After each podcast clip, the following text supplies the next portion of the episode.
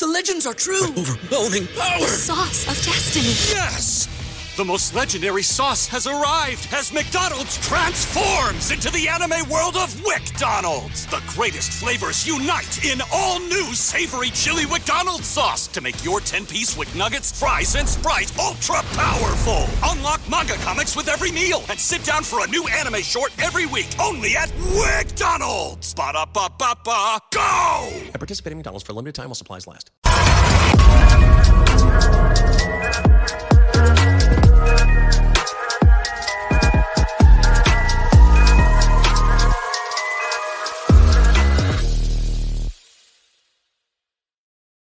Hi, everyone. Welcome to episode 113 of the All Dolphins podcast. Today is Behind Enemy Lines, where you see we are joined by a good friend, Joshua Brisco, here. We'll get to Joshua in a really quick second, uh, as we always do. Recognizing the player for the jersey number of the episode 13. Obviously, there are two players who wore 13 for the Dolphins Dan Marino. Oh, what a surprise! Who this is going to be? Jake Scott. How about that? Part of the greatest uh, safety tandem in Dolphin history. Yes, I said it. Dan Marino is obviously the best player to wear 13, but he's so obvious. So we'll go Jake Scott, who partnered with Dick Anderson on the Super Bowl teams of the 1970s, came from the played in the CFL before he played for the Dolphins, was traded because he had a falling out with Don Shula in 1975. I want to say traded to Washington, but that dude could play. Uh, may may have been the most talented player on that perfect season defense. Really? Most Okay. talented. Full transparency here. I have an issue with all of the 72 guys because I don't acknowledge them for the greatness that they were.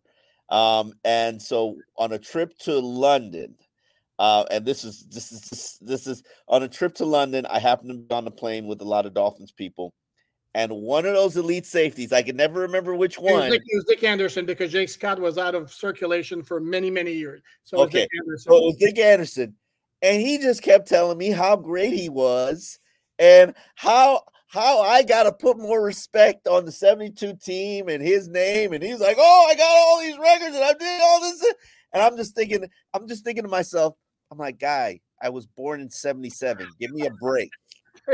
What do you want me to do?" well, Omar, he was NFL Defensive Player of the Year four years before you were born in 1973. Yeah. With that, He was just his mind was blown how I didn't know him and how I didn't. I still can't even remember which one it is. Like, Dick and I apologize. Anderson. Dick I Anderson. Dick Anderson. Okay. I'm going to do some homework on Dick Anderson so I can come back and give a, a, a book report. Careful Fair how you enough. Google that. There, there you go. Google. There you go. Uh, our good friend Joshua is here. Joshua Brisco covers the Chiefs. I have to look at my phone because Joshua does 17 million things, so I don't, I don't want to leave anything out. He's a hustler. I respect hustlers. He's a grinder. I prefer the term grinder. Co-host of the Zone, host of Chiefs Post Game on Sports Radio 810, uh, only weird games on the KC Sports Network, and publisher of Arrowhead Report on Sports Illustrated Fan Nation sister site, uh, Arrowhead Report. Of course, we're all Dolphins on the Fan Network. Joshua, how are you, my friend? I'm great. I'm really excited to talk to you guys. I just cannot believe I'm talking to you guys after the Chiefs lost to the Broncos. It hasn't happened in 8 years, so you can't you can't be too mad at me for thinking that wasn't going to happen. But uh yeah, it's a weird time of year here in Kansas City and I think we're all looking forward to what the the, the game that's been circled on the calendar for the longest is this Hey, one that we're shipping off to Wait Germany. minute, Has it been circled? Did you guys Oh. circle it? Oh yeah, absolutely. I I mean, even just trying to get through the math of what the Germany game was gonna be, it was like, all right, well, they can ship the, the Bears out there so you can have the Tyreek Hill return at Arrowhead, and then it ends up being in Germany, which I think the Chiefs are just fine with, to be fair. But no, this this is, I think, the most fun game on the schedule for the Chiefs. They've they've had their issues and, and their their matchups with the Bengals and obviously the Eagles and the Bills, but this is the new one, so it's the one that I think we've talked about the most. Is it possible? And it's funny too, because before the Dolphins played the Eagles, the Eagles lost against the Jets. So I asked my good buddy Ed, Ed Kracz, is it possible that the Eagles overlooked the Jets looking ahead to the Dolphin matchup? Is it possible the Chiefs overlooked or looked past the Broncos yesterday to the Dolphins matchup? Yeah, I'm not usually a big believer in like the trap game because that kind of means that you have to be like the animal walking through the forest that steps in a trap. I'm like, oh man, I can't believe I'm a bear that didn't realize there was a big metal trap on the ground. Uh, but also listening to them talk post game is kind of what it sounded like. I mean, Mahomes had the flu, but Justin Reid, the safety, talking about the defense being kind of on their heels a little bit, and that game was not the defense's fault to be clear. But Andy Reid talked about, you know, just not the, the Broncos didn't do anything different than they did when they played two weeks earlier. So yeah, I mean, if, it was bad energy, kind of like it was in week one, if it was not having much to add to the game plan, and maybe they're tinkering and saving the good stuff for Miami, I, I don't know, but it I, I think it's fair to actually say, yeah, that that was a bit of a trap game, and they had their worst day at the office of the year. Hold on, Josh. Uh, so you telling me that you don't factor in the division opponent and familiarity, and because I mean, it doesn't matter how how what the caliber is of the AFC East opponent. I can tell you, anybody could get anybody in this division. Is is is AFC West just not the same way? No, I, I do think you'd have to take that into account, but we also have to take into account that I believe Barack Obama was president the last time the Broncos beat the Chiefs. So, I mean, like that part, the AFC West for three teams is wide open, just throwing punches, haymakers left and right. And the Chiefs have not been that. This loss to the Broncos was Patrick Mahomes' first road loss in the AFC West. That and a shocking stat that does not seem right He's been playing football here for a minute now. His first loss to the Broncos and his first loss on the road in the AFC West. Yeah, and what was it like? 15 straight. They had one against the 16. Nobody 16. The 72 Dolphins would have been talking bleep if they would have if they would have been playing just one consistent season. 16 and 0. they never lost a game on the road in the AFC West. First one happened happened Dude, on they, Sunday dude, they've won the division what like seven years in a row. I mean, they they completely own that division. It's crazy. That's why I have no offense, Joshua, I have a little bit of Chiefs fatigue syndrome, which sure. which flares up every once in a while. It flares up when the official don't make a blatant DPI call. Uh, I don't know, it was Trent McDuffie at the end of the Minnesota game, like where it seems like every close call goes their way. That's a different topic. Mm-hmm. Um, we were doing the, the our post game recap on the All Dolphins podcast yesterday, and I was I was paying attention to Omar as I always do. What, Omar? You there? Okay, sorry. Um, and with an eye also on the, the the Red Zone Network, and every time I was looking up and they would show the Chiefs, to me it looked like it was Patrick Mahomes running around in the backfield, look trying to escape pressure, looking for somebody to throw to. I mean, it was like bad.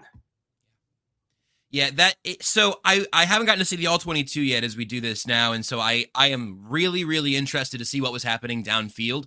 But so my little caveat here and I'm I'm doing the post game show for 810 like you mentioned. So I'm watching the game and then we go live like much like you guys I'm sure doing the post game and it's like all right, we, we got to start talking about what we think we saw, but you guys know that you got 22 dudes on the field at any given point. A lot of stuff is happening.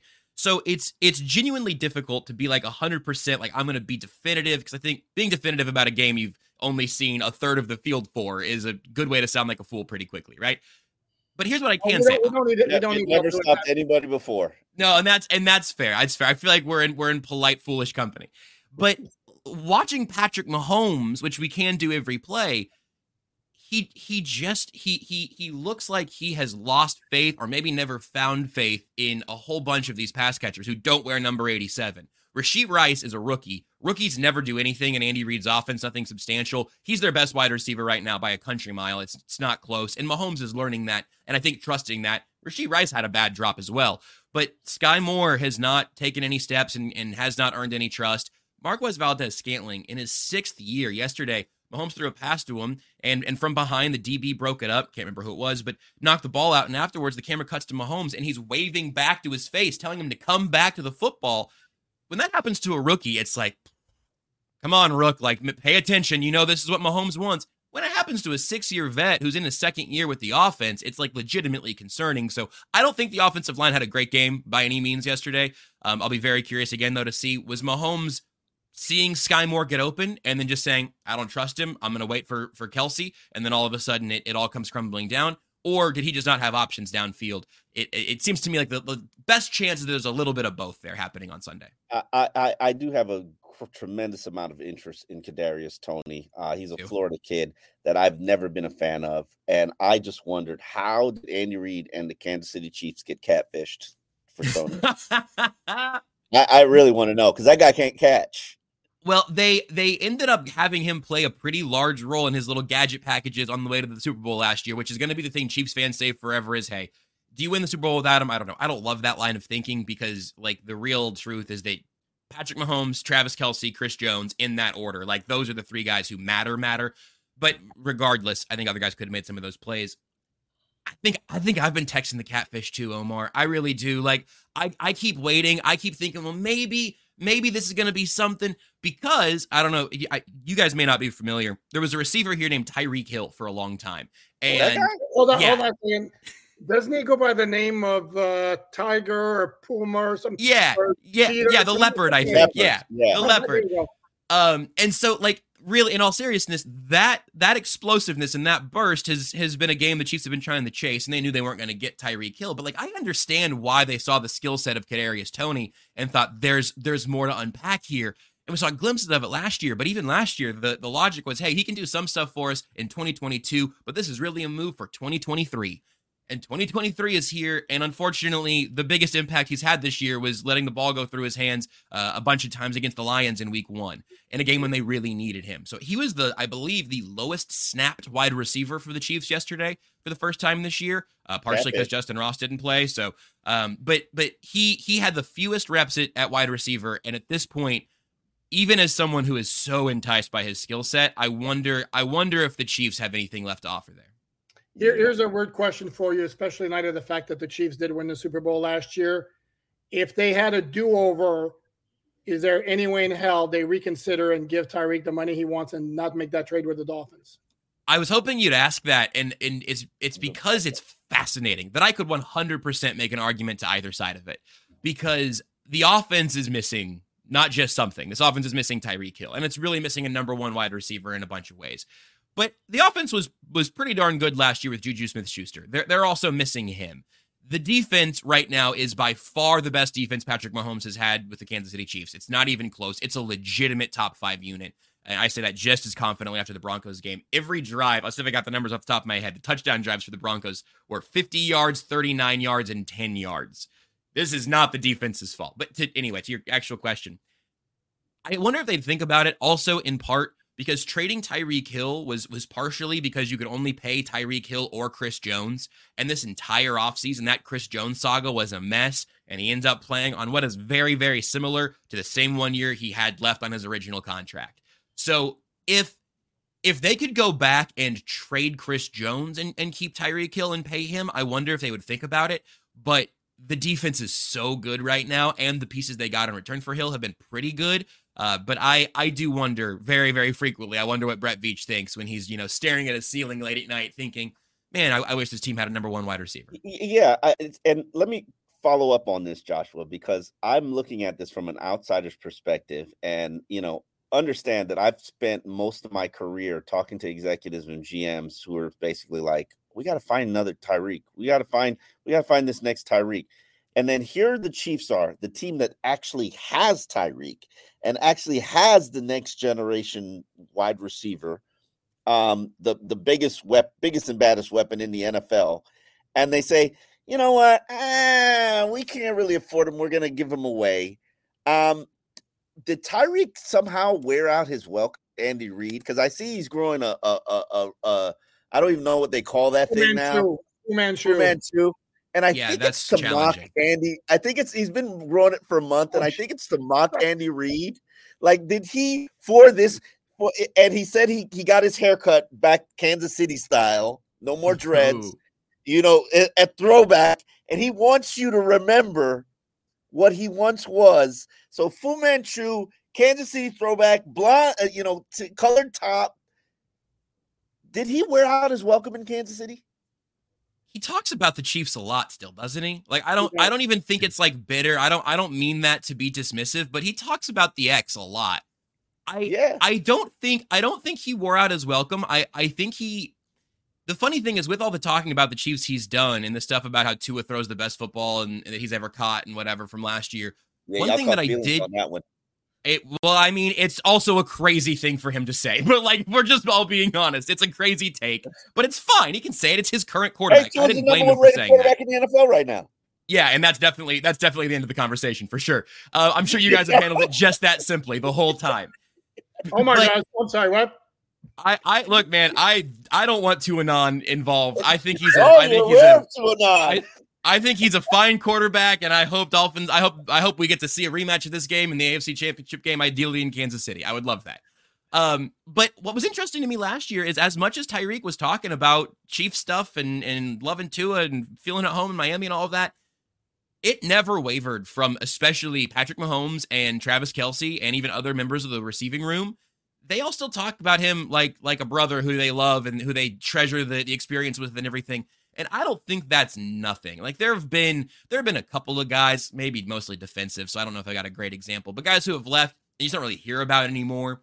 They still talk about Tyreek and and seem genuinely like pretty excited for each other's success. That seems mutual. Um, so I don't think he wore out his welcome, but I do think you've seen the Dolphins treat him very differently in a public setting than the Chiefs ever did, which is also very interesting to me. Yeah, Tyreek. Calls the shots. Can you, can you what he expound on that? Can you expound on that, Joshua? Yeah, I think you guys talked to Tyreek more per week than we did maybe the whole time he was here. I mean, like they they Tyreek Hill was not a podium player in Kansas City. That's an I'm exaggerating, but that second part is is true. He was not he was not a midweek podium player here. We we got Anthony Hitchens and um you know your your sort of offensive role players. Your your Mike line Anthony Hitchens was the Mike linebacker for uh, a couple of years. Like we got a lot more of those. A lot of Tyrann Mathieu on uh, which was still good. He you know he gives a good quote but we did not hear from Tyreek Hill very often in Kansas City. That's partially because of the circumstances he entered the league under, partially as all of that bubbled around again a couple of years later, um, and partially because I just don't think Andy Reid likes having guys at the podium who he doesn't, who he thinks might say something that makes it out of the ecosystem. Uh, so we just did not, we did not hear from Tyreek? Tyreek like that. Yeah, Tyreek? shocking. I know, I know. Can say things I'm- that make it out of the ecosystem. No, no. You guys seem shocked. Yeah. Yeah, he he's got a podcast. I you know I didn't cover the team last year, so I'm not, I wasn't familiar or aware of Tyreek and and the fact that he'll just say things for effect. Need it to be so uh, yeah, it need to be said. And and and so I've become more aware that you know he says things for effect. Um, so I don't really take him that seriously, and I think anybody that does, you're crazy. Um, but so Andy Reid was basically scared of that. I I think again, like kind of from the original circumstances, they wanted to try to keep that whole conversation out of the way as much as they could. And then there was again kind of a whole resurfacing of some more off the field stuff a few years in, and that kind of started a whole another little firestorm. And then we just didn't hear from him for a while. Uh, so I think just by like the mandatory ways that you have to make players available to the media, we got him post game a few times. Uh, but yeah, it's a very the the Chiefs like um, podium strategy, I would say, is is that of an organization that that wants to be buttoned up and and professional and treated like a like an arm of, of a political office much more than it's like go out there and say something funny for the social team or whatever. Um and and Tyreek seems like a like it's Miami is treating Tyreek Hill like a face of the franchise type of guy that you're going to let talk and and let drive engagement and excitement and all of that. And he was not that guy in Kansas City And but he kind of took on that role by himself last year. The second he came in with some of the comments that he made, and immediately with the the massive public backing of Tua, um, and he kind of put himself in that role. Uh, more specifically, in in practical matters, looking to Sunday, what's your take on on what kind of success the Chiefs can have trying to defend the dude now? it's fascinating because the Chiefs have some great corners, and I still don't know. Uh, Trent McDuffie has been spectacular this year. He, he was drafted last year, missed about six games early in the year with a, an injury that, that cost him the beginning of the season. He, he has been playing at an all pro type of level, really, really stupendous. He, he can play inside, outside, as can L'Jarius Sneed, who obviously is, is familiar with Tyreek Hill. Um, McDuffie never crossed over. In fact, that pick ended up being somehow connected to Tyreek. I can't remember all of the moves because the Chiefs had to move up again, but um, he's been fantastic. And so if they they they, they put Tyreek in the slot, the Chiefs have two options who could play him there. I don't think they would have Sneed follow him outside. Uh, I don't know even how you guys measure where Tyreek Hill lines up and is usually used because there is so much of that horizontal motion pre-snap, which is fascinating because the Chiefs are obviously familiar with that. They've been running that in practice for years. That won't catch Steve Spagnuolo by surprise but still actually covering Tyreek is going to be fascinating. So I, I think you probably want I think I think the Chiefs probably want to see McDuffie get the first shot at him. The funny thing is, the Dolphins are not one dimensional that way. So if you say, all right, you're going to have it be McDuffie as often as you can, and then get some some solid safety help from a really good secondary, Justin Reid and Bryan Cook back behind there. Uh, Mike Edwards is the third safety, really good player this year. That's all encouraging. They have the pieces, but I don't think that having the pieces means you slow down Tyreek Hill. So I, I think he's going to have a big game. I, I think that the, the Dolphins would be right to try to feed him a big game. I think he's going to be very, very, very, very, very ready for this game. McDonald's presents Burger Reviews by Hamburglar. Today's review the hotter, juicier classic burgers. Hamburglar, the time is yours. Rubble, rubble. He said, These are McDonald's best burgers ever. And then, can I keep them? And then he just grabbed them and ran away. Rubble. Now get a Big Mac or double cheeseburger for two bucks in the app. Limited time only at participating McDonald's. Valid one time per day. Must opt into rewards. Visit McD app for details. Available at most restaurants in this area. Comparison of McDonald's classic burgers to prior burgers. Uh, but I, I think the Chiefs defense is legitimate. I just think it's going to be a little bit of a, a back and forth. Now I want to ask you about the defense. You you, you keep talking about Chris Jones, and I, I watch him train down here at Bommarito, and, and he's Oh, yeah, he was there instead of at training camp. Yeah, yeah, yeah. He's a monster. He's a monster, and I, I know Bommarito does it does everything um phenomenally well. So he he came back in in great shape. How how is it is this defense just Chris Jones or are other other guys who are who are who are scary presences? Great question. It's not just Chris Jones, which is a little bit of a new development, but it's still first and foremost with it begins with Chris Jones because what opposing offenses will do. I mean, there is an amount I haven't seen like a new one of the new uh, dot charts for the last couple of weeks, but generally speaking, if you if you're looking at like one of those one of those charts for pass rush win, win rate and double team rate, look to the top right corner, and that's where Chris Jones is going to be. He's getting double teamed constantly, and he's winning a ton even with that. So, like yesterday, George Karlaftis made a great play. That was because the entire focus from that side of the line was on doubling Chris Jones. So he, he's he's the straw that stirs the drink, whatever. He's the keystone. He, he's everything that begins with Chris Jones. Um, and, and so that's how the Dolphins are going to treat him, I certainly imagine. He also can go outside, especially in third down passing situations, try to mm-hmm. hunt a one on one matchup, which I think is going to be a big part of the game plan here. But no, but it's not just him. At defensive end and inside, Charles Omenihu just came back from a suspension. He's been very, very good, and he can play inside, outside, maybe even better on the interior. Uh, the defensive line coach Joe Joe Cullen mentioned a week or two ago. Uh, he invoked the Steve Spagnuolo giant Super Bowl defensive lines with just four defensive ends out there across the line.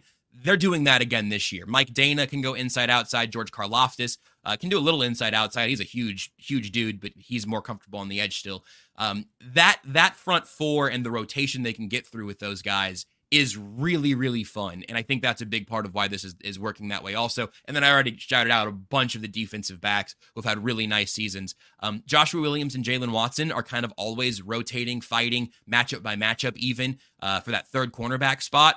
They're going to be on the field. They're going to have to have good games. It's a good unit all the way around. I, and the linebacker group, even without Nick Bolton, starting Mike linebacker, still fantastic as well. Drew Tranquill's been great uh, stepping in for, for Bolton so far this year. So it's a really, really talented defense. It, but Chris Jones is first and foremost. You, you know, one thing I do notice about those front running teams um, and the Dolphins are, are working their way to become what the Chiefs are, but you're generally playing with a lead, which allows your defense to pin their ears back. Now, when they're playing a high powered offense like the Miami Dolphins, do you can keep pace? Yeah, I, you know, I do. I, I really, I have fully kind of just doubled down on this defense pretty much every step along the way, and I have not regretted it yet. Um, I, I think that they have the depth for things like just getting fresh legs out there, and I think that the again specifically the secondary from a speed perspective, no one has Tyreek Hill speed on this defense, but in terms of standing up as well as any defense can, I, I do think the Chiefs will put up a good effort that way.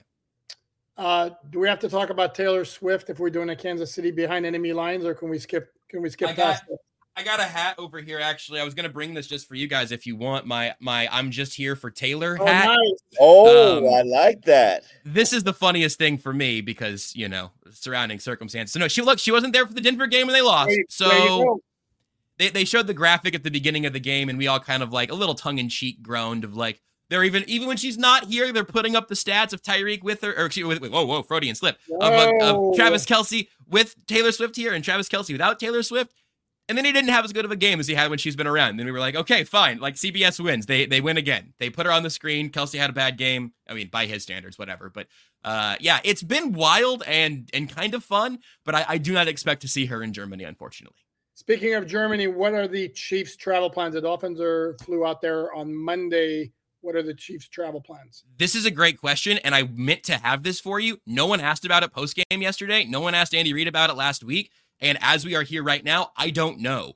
Um, I did hear that they were making very, very clear that they were not talking about Germany in the building this last week to stay focused on the Broncos, and that didn't work. So uh, I I am hoping to find out in the future past. People may know when those when those plans are, but the Chiefs have not the Chiefs have not said those plans as we podcast at this moment.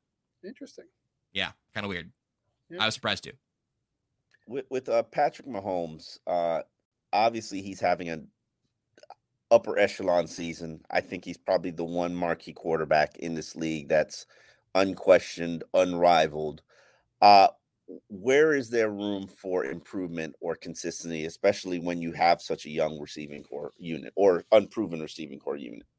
Right now, right now, I would say he looks a little unsettled.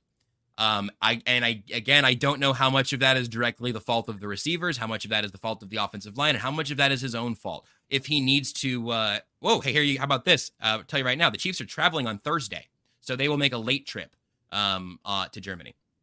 Just found that out. There we go. Dolphins will be there all week. And the Mike It's interesting. McDaniel, Mike McDaniel wanted them to have their day off in Germany. So I think that's kind of fun. And maybe the Chiefs yeah. would have if they would have beat the Broncos. I don't know if that changed or what. I don't know if that's we're practicing on Monday now. I don't I don't know. I'm guessing they had Yeah, you, you don't change those arrangements because families are going, so they probably Good always point. plan to go on, on yeah. Thursday.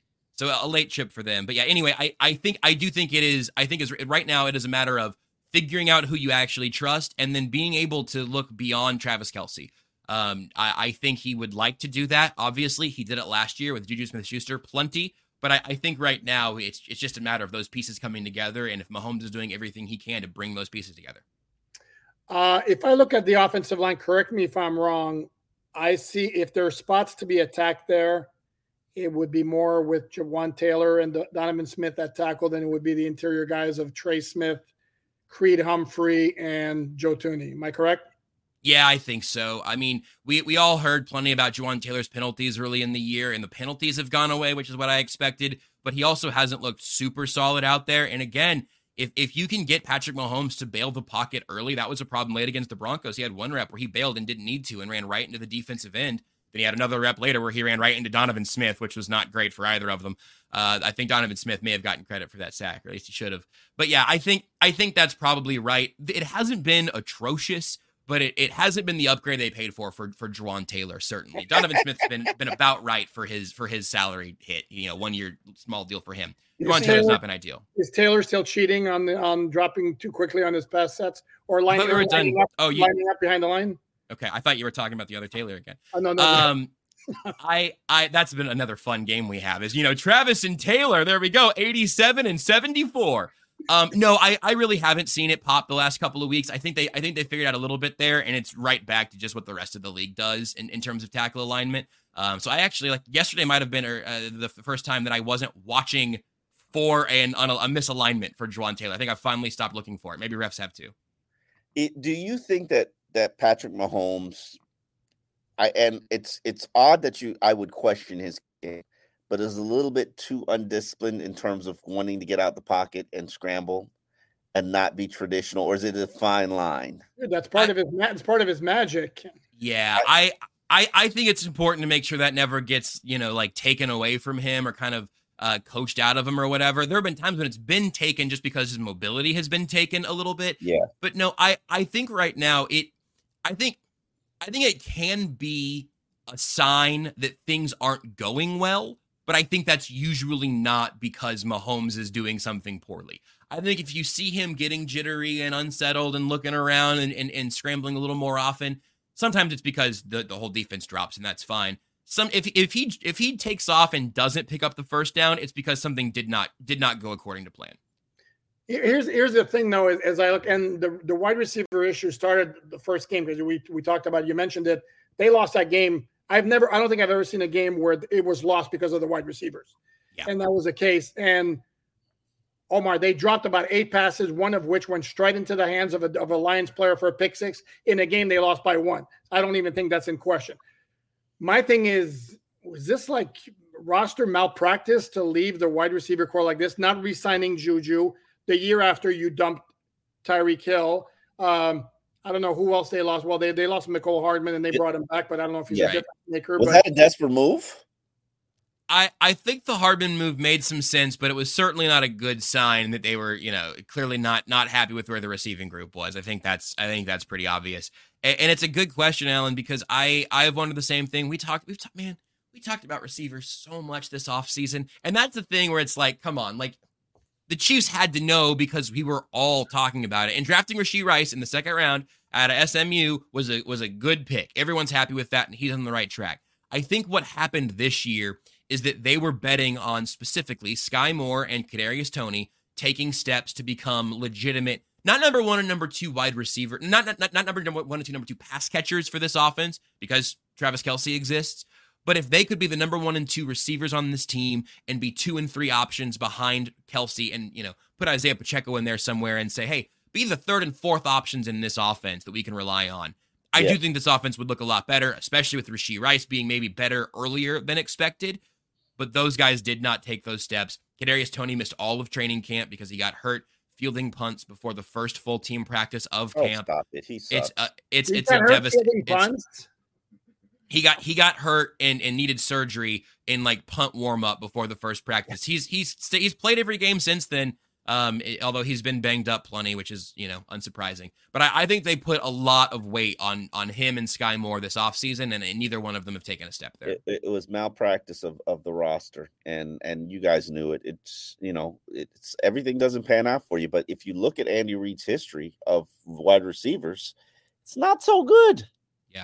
And, and that's been the case for for Veach also. I mean, it's it it has not been a success story for for the Chiefs in terms of wide receiver drafting and development. I know they were worried about Juju from an injury perspective, and that's kind of a you know that's been part of his career. Is he's a he said himself he's a young guy with old knees, so I understand why they don't want to give him a three year deal. But like if the Patriots were actually interested in moving him, that's the call I would have made before I called about Mecole Hardman.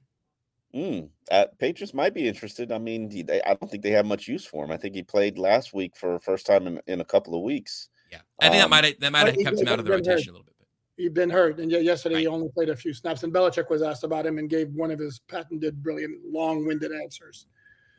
We went to play everybody. We played other players. Um, this is kind of generic question, but it needs to be asked because I think people might might ask, why is it that even even when everybody knows Mahomes is looking for Travis Kelce, why is it that he keeps putting up big numbers week after week after week? because because even when Travis Kelce is the focal point, he will still produce. That connection will still work. They just see the field differently and in a unified way that is truly incredible. So that's that's the beginning of it. And then beyond that, it's because when you do pay that level of attention to Travis Kelce, someone else is going to come open. At some point, you guys are all going to look around and say, "Who is Justin Watson?" because you you may have briefly remembered him as largely a special teamer in Tampa, well, now he's the Chiefs' best deep threat. Like that's that's just kind of he's got a big Rob Gronkowski uh, elbow brace on right now too because he dislocated his elbow a couple of weeks ago, so he looks even crazier. Um, but but there is a weird element there where even like Marquez Valdes-Scantling who I've mentioned, who's not been been terribly productive this year, on a broken play last week. He ends up coming open downfield. Mahomes finds him there, and you go, okay, that's Mahomes keeping a play alive, finding something open all the receivers knowing a play's never dead, and you will produce some that way. The offense isn't broken fundamentally, but the Broncos game is, I think, the worst example we've seen this year by a pretty wide margin. I think that's going to be a little bit more of an outlier. Um, so I, I think that they've they've also been good between the 20s by and large. They've had terrible red zone struggles this year. Uh, so the, the numbers are still there in, in a lot of the yardage uh, metrics and everything. Actually scoring once they get down there has been a, a big problem though. And that's not even new for the Chiefs and Andy Reid, honestly where do you think this team n- needs to go from a coaching standpoint in order to get to that next level? I I know it's it's different when you're the hunted and everybody is hunting you. I it mean, is.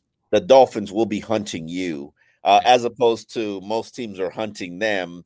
Uh, the Dolphins will be hunting you. But where is the next level for Andy Reid in order to get this team to where Chiefs expect it to be? I think it's a good note that you're right. I mean, every week it's all right, we're playing the Chiefs. And if you're the Chiefs, it's all right. It's Wednesday. And I do think I do think that changes a little bit of it's it's a little bit of an asymmetrical sort of focus, but the Chiefs obviously can't use that as an excuse, certainly. Um, it's an interesting question because the the thing that happened against the Broncos that is going to stick with me this week. The Chiefs didn't get anything easy ever. Nothing was easy in that game. The, Isaiah Pacheco was running the ball pretty well. I think he got eight carries on five yards of carry. Could definitely just hand the football to him more often and let him do the thing where he stomps on the ground like he's trying to hurt it. Do that five yards at a time and give Patrick Mahomes second and five. And if it's second and eight, it's okay because otherwise it was going to be second and 10. I, I think that there is a little bit of a lack of trust that the Chiefs can win playing somewhat normal football. And so you get a lot of the trickeration kind of things in the red zone. You get a lot of the shotgun uh, wildcat Kadarius Toney snaps, uh, trying to convert third and one or fourth and one, just because I know how much you love Kadarius Toney. Um, that that element of it is a little bit strange because obviously it's like Patrick, you don't want to take away Patrick Mahomes' improv and, and scrambling. You don't want to tell Andy Reid to be less creative. Like that's not actually what I mean but there is some element of like, hey, if if you guys just want to try to get like a three yard carry here, can you can you do it? If so if you just want to throw the ball four yards, and and, and, and, and honestly, a little bit, a little bit is the right term. I, I don't want them running the ball eighty percent of the time at all. But but is there a chance for you to just Rashee Rice for seven? It doesn't have to be on the ground. Is, is, there some easy stuff that you can get there, especially when defenses are trying to play back and say, we're going to keep everything in front of us, which is kind of in the handbook?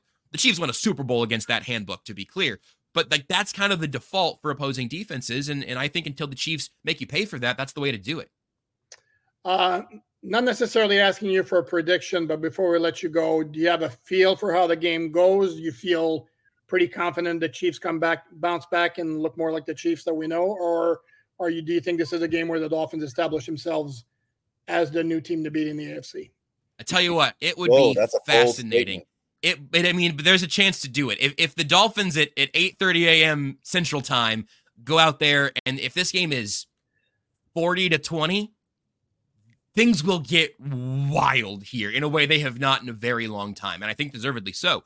Um, I do think they will look like themselves, though. I, I kind of I tweeted yes uh, yesterday that like um my my official view of the Broncos game is that it's an embarrassing loss, inexcusable mistakes, shows a lot of the problems that the Chiefs have down at a deep level. Chiefs 30, Dolphins 27.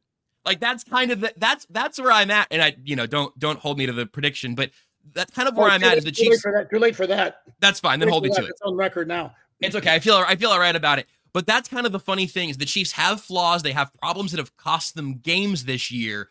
And I still think if you made me bet on where the AFC Championship game will be played, I would say I will bet on Kansas City, Missouri, because that has been a good bet for every single one of the last yeah. half decade of of, of of, of postseason. So I, I think they will look more like themselves, and I think that this would not be a fun week to be at Arrowhead, not a fun week to be at practice, not a fun week to be on that plane. But I think it, I think it will be a fun plane ride back if they do win this game and can actually say that's what Chiefs football actually looks like, not what happened in week one and, and not what happened against the Broncos. Do, do you think that that loss could be a catalyst to help you guys get the season kind of on solid footing? I know you you've had success, but yeah, it's it's different when you're the hunted, and I think the Chiefs know that. Yeah, I, I think taking a big punch here. I mean, the last question from Mahomes' presser yesterday, somebody asked, you know, hey, how do you uh, keep this from being a domino game? And Mahomes' answer was, it won't be and then the press conference ended. like that's kind of there's a there's a little bit of like Batman smoke bomb kind of energy going on, but they can do that all week. They have to. They obviously have to show that actually on the field in Germany. Um, I, I think I think there will be some element of that that's a, a little bit vulcanizing or whatever that uh, ultimately solidifies them getting back in the right headspace. But it also makes this game a lot riskier because if if they had one loss, and the Dolphins got them in Germany by a field goal, you could say, you know, that's a great team and and we're just chugging along, still the number one seed in the AFC with the tiebreakers. Yeah. That will not be the case if they lose to the Dolphins. Yeah. No, do you do, do you look at this as a game that could ultimately decide who hosts the AFC championship game? Oh, huge chance for that. Yeah. I mean the Chiefs have the Chiefs have the tiebreaker over the Jags already, who are sneaky up there with two losses. Um, but well, let's you can what, you can wave it off. They're there. They're there. Yeah, I don't know what to, I don't know what to tell you. They're Uh, the standings, the and they have a standings. schedule left. And I know you don't buy the schedule, but they play in the AFC South, Omar. Come on, man. Yeah, the, the AFC South is good is terrible, and they play anyone except for the Chiefs, and they always get like two wins against them. It feels like most years, but yeah, I I I do think this game ends up being huge for that. Uh, but I I the Chiefs have plenty of chances to stub their toe the rest of the way. The Dolphins have plenty of chances to stub their toe the rest of the way. So it's a long season. It feels like we're both about uh, maybe week. It feels like we're about week three in some ways, and it feels like week fifteen in others. And I guess that's probably what you want at about the uh, the midseason point. No, and Omar, Omar, you were kind of like raise your eyebrows when I said if the Dolphins win this game, they're they're establishing themselves as a team to beat in the AFC. They will at worst be tied for the worst record in the conference and have just beaten the team that went to the Super Bowl last year. So I don't know what more of a of a stamp or No, validation. no, no. I, I- I look at the Dolphins. I think they'll. I think the Dolphins are a 12 win team, talent wise, as long as they don't start getting depleted at the offensive line and Terron Armstrong comes back. There's a lot of reinforcements coming, so I believe in this Dolphins team. Um, what my concern is, uh, can they? You know, and I don't want to say can they beat those elite teams. And I think this is a good matchup. That's a better matchup for them than Buffalo and then Philadelphia. Yeah, there's Chris Jones, and then who? You, you understand what I'm saying? So He just told you Mike Danna, George Karlaftis, uh, Charles Omenihu, who's going to cause some problems. Charles think. Amena, who thank you. It's not just Chris Jones. uh, against this offensive line, yeah, sure, okay, but let let Terron Armstead come back. We got a different story here. I'm- You I'm can't talk about the rematch before this game's happened, man. I mean, you're already you chalking this up as a loss. No, That's, no, that's Terron boring. Armstead's probably coming back this week. Oh, fantastic. Whoa, whoa, okay, whoa, that's great. whoa. Yeah, Oh, we don't yeah. know that. Oh, okay. No, all right. No, no, no, all right. no. I, I was like, well, I didn't know that. Now I was like, Jo- neither did I. Yeah, Joshua, just for, so we established the facts correctly. He is eligible to return from IR this week. Okay. The first step is going to be he- he's going to be designated to return, practice, and then see how the week works. To suggest on the, on Monday he's definitely playing Sunday, I think it may be a little bit of a stretch. But Omar, I hope you're right. But I think it's you're making it sound like it's a done deal. Connor Williams coming back. Terron Armstead's coming back. Let's write it down. There you go. We've heard it here In the first. books. Along Hey, with- Jalen along with- Ramsey's back. That actually did happen. So that yeah, was a y- stretch. yeah. Say Teron Armstead saw what Jalen Ramsey did. He says, "I'm duplicating it." Does that mean Bring back that safety from earlier that you hate too. Who's That old guy from the 72 Dolphins whose name I've already forgotten. Oh, Dick uh, something. Dick Anderson. Bring back Dick Anderson. I forgot it too. There you go. Le- le- leave it to me to come up with the old names. All right. I think that on that note, we were start we, we- we're starting to like go off the rails there. On that note, I think we're going to wrap it up. Joshua, thank you very very much for the insight, the fun times, the great conversation we just had. Uh, we will be back here tomorrow, Wednesday, where going to be the first practice, and we will know whether Terron Armstead has been designated to return, among other things that we will discuss. He's coming back. Okay, there you go. Well, we'll just confirm it. We'll confirm it. It won't be a revelation, but we'll confirm it. In the meantime, thanks for watching, and we'll catch you guys, everybody, tomorrow. Visit alldolphins.com for the latest news, analysis, and columns, and it's all free. You can find Omar Kelly and Alain Poupart on the All Dolphins podcast discussing South Florida's NFL team on YouTube and anywhere you find your audio podcasts. Make sure you subscribe, like, and share so you stay in the know.